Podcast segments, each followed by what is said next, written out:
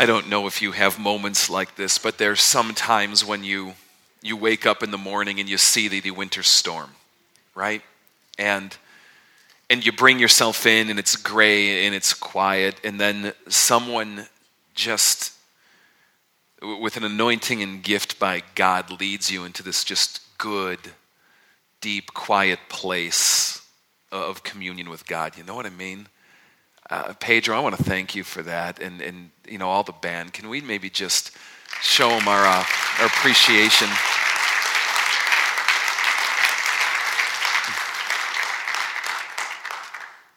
We're going to spend one more Sunday this morning in the Exodus. About three weeks ago, we started looking into this story that is so absolutely central to everything that happens in the Bible. You look at the Exodus and you get this blueprint of the character of God and what He's about and what He is up to and what He is like. And it's this story, for those of you who don't know, about a God who sees the suffering of his people. And he sees them in suffering and he hears them, he hears them crying out. And he delivers them from a hopeless situation. He takes them out of, out of this place called Egypt where they're enslaved, where, where they are without hope and without recourse and without power of their own. And, and through, through miracles and signs and his presence and might, he brings his people out of Egypt to a place of freedom. He delivers them. And the story goes that he, he brings them out of Egypt and he brings them through this desert where he starts to hone them and train them and teach them what does it mean to, to look and act and be my people. All the while with this promised land before their eyes, this, this, this good place where, where God's will will be done, where God's blessing will be manifest, this hope and this future that stands in stark contrast to the hopelessness that they once had. And these past few weeks, we've been looking at segments of it what, what God did in Egypt and, and how God brought them out and how the rest of the Bible digs into it, sinks, it sinks these roots into this theme and, and, and develops it to teach us what God continues to do. We, we've looked what it's like to be in the desert. And what we're going to do today is look at one specific place in that desert, and it's called Sinai was about three months after God brought Israel out of Egypt. He brings them in the desert to this mountain called Horeb or Sinai. And what God begins to do there is to unfold to them what, what it's going to mean for this, this, this ragtag group to be his people, how to live like his people and act like his people and talk and walk like his people. And he begins to train them and hone them and develop them at this place called Sinai. It's where he gives the Ten Commandments it, it's where he gives all those other weird laws as well. And today we are going to look at them all. Have you ever paged through the Old Testament and felt like you were reading this obsolete book filled with esoteric rules that, can we just be honest, really have nothing to do with me today? We're going to look at those. We're going to see what they're about and why they're important and why God brought those to the people of Israel and what God was doing at Sinai. So, where this comes in the storyline is two chapters back to back that we're going to hone in on. It's Exodus 19 and Exodus 20. We're going to be doing a little bit of flipping in there in a moment, but we're going to start at Exodus 19. And what I want to do is I want to carve out, as, as, as you start turning there to look, three verses. I want to hone in on three verses because I'm going to make this case. I'm going to make the case that if you were trying to understand the Old Testament, what it's about, where it's going, and how the New Testament develops it, and you were to say, give me just like five verses, five snippets to sink my teeth into. These three verses I'm going to give you would be one of those five. That's how significant they are to getting all that God is going to do with the people of Israel. And he says this it says that Moses went up to God, and Yahweh called to him from the mountain, from Sinai. And this is what he said Moses, this is what you're to say to the house of Jacob. Okay? This is what you were to tell the people of Israel. And here it is You yourselves have seen what I did in Egypt You were witnesses, guys. You were there. You saw how I carried you on eagle's wings and brought you to myself. Now, if you obey me fully and keep my covenant, then out of all the nations you will be my treasured possession. Although the whole earth is mine, you will be for me a kingdom of priests and a holy nation. This is Israel's mission statement. It is their mandate. It is the core defining thing of who they are and what they're about, and what all of these later laws are going to come to describe and define. I think the, the mistake that a lot of us have when we think of the Ten Commandments and those other laws of Israel is that we're always so quick to be jump into this idea of what am I supposed to do? How many times in our relationship with God do we find ourselves in this odd place where it seems to be defined by what does God want me to do and not want me to do? As though this summarizes the entire total of what my relationship with Him is. You know what I mean? It's not how it starts. And don't breeze by this too quick. Because it doesn't start with what you're supposed to do, it starts with what God has done for you. God comes to Israel They weren't anything great. They weren't anything holy. They weren't anything righteous. I wonder if most of them even knew who he was. But God doesn't care because God fundamentally is a God of, of compassion and a God of grace. And he comes down and he hears the cries and he sees the suffering. And God has a heart that breaks for his people. And so for God, it begins I rescued you. I redeemed you. I carried you on eagle's wings because that's the kind of God I am. Because when it comes to our relationship with God, it doesn't start with us, it starts with Him. And everything that it will mean for Israel to be to be the people of God is rooted in the fact that there is a God who loved and saved them. Are you with me? Now, it goes on and, and it says that if you obey me fully and keep my covenant, in other words, now what I'm about to do, Israel, is I'm about to enter into a covenant with you. Let's talk about covenant just for a minute. Covenant, big church word, right? We don't really use it in any context in today's world except for one. I'll get to that in a moment. Now, a covenant is nothing more than a contract. It's an ordinary, just everyday Hebrew word that gets translated here that would be the equivalent today of saying contract. I'm going to make a contract with you. I'm going to make you a promise, and we're going to make an agreement, and it's going to be binding. I'm putting my name on it. I'm putting my reputation on it. I'm putting collateral on it. I am entering into this with you. Now think about that. Why on earth would God enter into any kind of promise, covenant, or contract with me and with you? You know, what does he need from me? Well, I mean, geez, man, I really like that. If, if, if maybe I make you a promise, I can get. Really? Is that what God's doing? But this is what God does. He lowers himself. He lowers himself and he gives these, these assurances, these, these promises, these things like, oh, you can, you can set your feet on this. You can sink your teeth into this. I'm making you a promise, and it's something that I'm staking my life, God says, my reputation, God says, my name on. God says, let's make a contract. The problem with the word contract, though, it's a bit, um, shall we say, forensic. Would you agree? There's one place today that we continue to use the word covenant in lieu of contract. Think of what it might be? Marriage. You ever hear that people will often talk about a marriage covenant far more than they'll talk about a marriage contract? Can you imagine, like, when your, your, your spouse proposed to you, if there was a ring, and then they started bringing out like 18 pages of legalese and like 0.6 font, you know, going, and we'll agree to do this, and if you'll agree to line three, subparagraph A, I'll agree, right? It doesn't work that way, right? Because there's something about the word contract that, shall we say, sucks the romance out of life. So God makes a covenant, but the covenant is a contract nonetheless, right?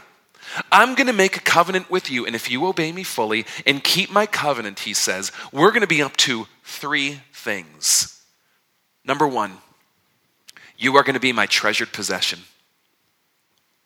You are going to be so dear to me. I think of what it's like for a guy and a girl who meet and fall in love, and it comes to that place where it transcends beyond the questions are they the one? To, I would do anything for him or her to be the one.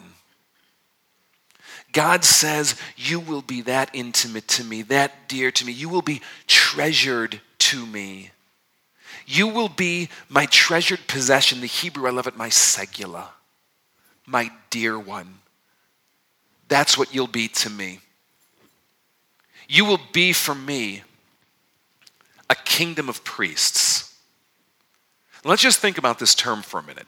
When you think about kingdom, right? What do you think of? You think of a place, right? Let's find this country, this kingdom, this territory. But who does God say will be the kingdom? Not a place, not a where, but a who. You will be my kingdom. You will be where my rule manifests. You will be where, where my presence is found. You will be where my will and my way is done. And you will be for me a priest. Does that mean we all have to get like black robes with little tabs? Well, yeah, you're right. Actually, we no. What it means to be a priest, a priest by definition means nothing more than this middleman. A priest is nothing more than a middleman. In the ancient world, they had pagan priests. And what these pagan priests would do would be to, to stand between you and the God, to speak on your behalf to the God, and to bring God's blessings, God's presence, and God's word to you. But you needed the priest to get to God. In today's world, even in Christianity, Catholics will still talk about priests, while those of other um, Protestant varieties typically will not. How come? Well, in a Catholic mindset, the priest is the one who brings God's sacramental blessing to me. And it has to come through the priest, through a middleman. Where in Protestant thinking, they talked about a priesthood of all believers. The idea being that when God comes to Israel, he says, Each and every one of you are priests. Priests that I'll work through, priests that I'll speak through, priests that I'll manifest my goodness and grace through to all these nations and to all these people who know nothing about me, who have nothing of my spirit know nothing of my way, you will be my priests to them. And you will be for me a holy nation. Holy is another one of these words that I think gets um, confused. You hear holy, right? What do you think? Like, I'm here, but man, if he's holy, bam, baby, right? He's up there. It's this idea, well, it even comes in the phrase, holier than thou, right? That you are just like so close to perfection. You are so righteous. But, guys, that's not what holy means. Holy means this to be set apart. That's it. To be set apart for some kind of special purpose. And what God says to Israel is, I'm going to set you apart. Though the whole earth is mine, you will be set apart as something chosen for a special purpose Obey me fully and keep my covenant, and you will be my segula, my treasured possession, a kingdom of priests, a holy nation. What God is doing is entering into this relationship at Sinai with his people, both of intimate relationship and missional purpose. I will be close to you in an intimate way, and you will be the ones that I bring my presence to this world through. Does it make sense? This right here is what Israel is all about. Now, you start unpacking the story. Moses comes down and he tells the people, and they start to prepare themselves. And, Mo- and, and then God comes down in, in this way with like fire and earthquakes and power and might, and it's awe inspiring. It's like nothing like they saw in Egypt. I mean, it blows it away. And the next thing God does is he then gives them the Ten Commandments. Now, a little bit of things I think we need to unpack on these as well. I think there's a lot of misconceptions on the Ten Commandments. Number one is this. The first is that I think that for most people, they think that the only thing God did on Mount Sinai was give the Ten Commandments. They showed up, okay, kids, bathroom break, 45 seconds later, we got them, let's move on, right? I want you to do something today. You got your Bible? Open up to Exodus 19. Okay? Now keep one finger there. And what I'd like you to do is flip ahead through Leviticus and then into Numbers and come until you hit Numbers 10.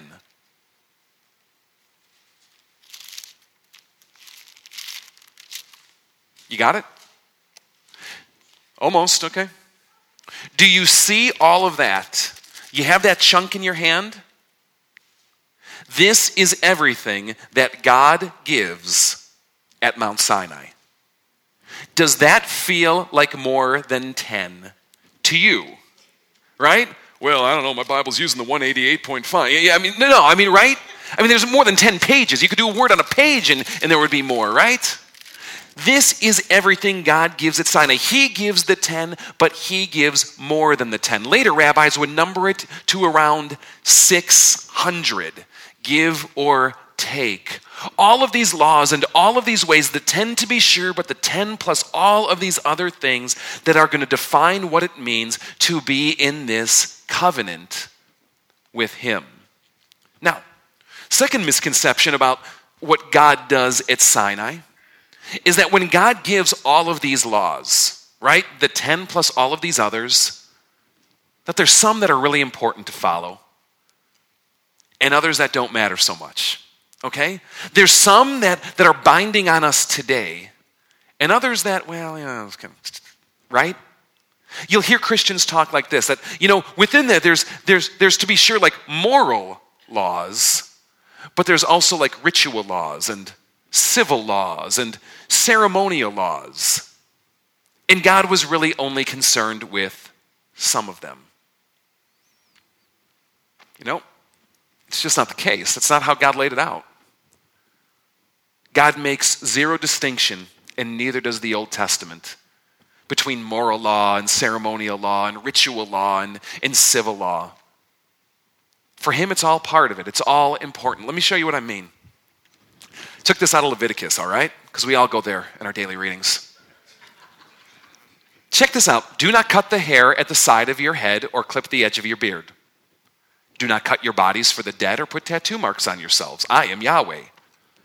Do not degrade your daughter by making her a prostitute. Okay, let's just kind of think about this grouping here for a moment. One of these we're probably looking at going, Really? What? The other we're looking at going, okay, debatable. And the other we're probably looking at going, yeah, probably some good advice there. Probably some really good moral teaching there at the bottom, right? But do you see how in Leviticus it is all intertwined? There's no like, here's the moral section, here's the civil section, here's the ritual section. God will say in one breath, hey, have a bad haircut, right? And then the next same breath go, and you know, you probably don't want to be making your daughter a prostitute either. You see what I mean?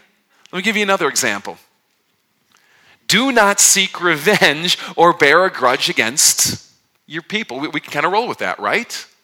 And then this love your neighbor as yourself, which Jesus will call the second greatest command. But don't make different kind of animals and don't plant your fields with two different kinds of seed. Don't wear clothing woven with two kinds of material. Are you seeing any distinction here in the text that points one out to be more important than the other? One that is commanded that you follow it as opposed to the other. Love your neighbor as yourself. We can get behind that. But I just got to ask who here today is wearing like a cotton polyester blend? Because you make me sick. The Old Testament covenant does not make distinctions. God gives this law. And at its core, we see this thing that's amazing, but then there's all this other stuff. And can I just ask, have you ever struggled to make sense of this? What does God want me to do? And how do I know? You know, I want to circle back on that marriage covenant thing here today. I want to give you a way of thinking about what these laws meant and what they were like for ancient Israel. What I'd like you to think about at Mount Sinai is the equivalent of a wedding. That what God is doing to Israel is marrying him. He's wooed her, rescued her, fought for her, carried her away to his place, and now at Sinai is about to enter into a marriage relationship with her. Okay? Now go with me. Those of you who have been married, I'm going to bet took vows. Yeah? If not, you might want to question. All right? And the vows, I bet, didn't list out every single thing that was going to encapsulate how you would treat each other in the marriage. Because let's face it, you would still be there giving those vows to this day. My bet is that your vows consisted of a few big, overarching conceptual things. Things like, you know, I will love her and honor her and keep her no matter what. I'll forsake all others and be husband or wife to, to him or her as long as we both shall live. Are you with me? Think about your vows, though. We give these overarching conceptual promises, but do they actually describe what life is going to be like in marriage in the day to day? No, instead, they serve almost like headers, conceptual fields, ideas that you can hang the day to day on. Are you with me? I want you to think about the Ten Commandments like that. Go ahead and look at Exodus 20 again. If you're looking at Exodus 19, we saw that verse, and then just ahead is Exodus 20. And what you're going to see God do at 20, verse 1 is give the Ten Commandments. Do you see it? Now, do you see if you read them through to 3, 4, 12, 17, and then you get to 18 and there's kind of like a break in the story? Do you see how the Ten Commandments are, in a way, separated as a unit to themselves? These are the marriage vows. These are the conceptual fields. These are the ideas that all of those other laws will hang on. But see, you know as well as I do that marriage isn't just in the big, oversweeping theoretical vows, it's in the day to day, isn't it? Those hundreds of little things that we do every single day, the way that we talk, the way that we act. It's all these seemingly insignificant things like what time do we go to bed? And when we go to bed, do we go to bed together or not? How much time do we spend together? And what are those little cues that we know when we need time together and need time apart? How do we manage our money? What station do we set the radio to, or whose playlist comes on in the alarm in the morning? What is the proper and improper way to squeeze a tube of toothpaste, right? Do dirty socks go in the hamper or on the floor? Who does the dishes? Who takes care? It's all of these seemingly insignificant things that, that seem like they don't matter, but they really do. Because it's in those things, isn't it, that, that intimacy flourishes or resentment forms? It's in those things that we find ourselves walking in harmony with someone or in this odd, disjointed relationship of not really getting who each other are. And that's what those hundreds of other laws are. If Sinai is a wedding and the Ten Commandments are the vows, all of these other hundreds of laws are simple ways of how it applies day to day. Because God is not just about big theoretical vows. God is also about that intimate personal connection and how it plays out in the day to day. And this is what the entire covenant of laws is about. This is what it means, God says, to be in an intimate relationship with me. This is what it means to do life day to day. How to walk together and talk together and laugh together and, and get along. How to grow together. Fulfill each other's dreams together. Move in the same direction together. Go the same way. It's the marriage at Sinai. You married?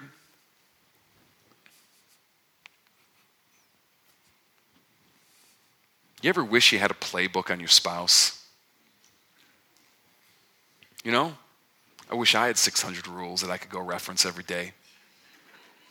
You know? But think about it for a minute. We have a relationship with God, right? You think you could tell me these 600 right here? think you tell me 50. You think you could tell me the top 10, right? Maybe, maybe, but probably not. Which brings us to Jesus. Because don't you find that at some fundamental, some fundamental level, marriage is not about a rule book? Marriage is not about just waking up in the morning going, here's my daily checklist to keep me, to keep me or to keep my wife happy, right? At 7:01 I'll wake up and I will promptly kiss her on the left cheek. But if my breath tastes like this, I will promptly brush first and then come and kiss. Right? We don't do it like that. We don't have a checklist. And if you do, can I just say marriage therapy? All right? Get counseling because marriage doesn't work like that. Did you ever wish did you ever wish you could just have the spirit of your spouse? You know?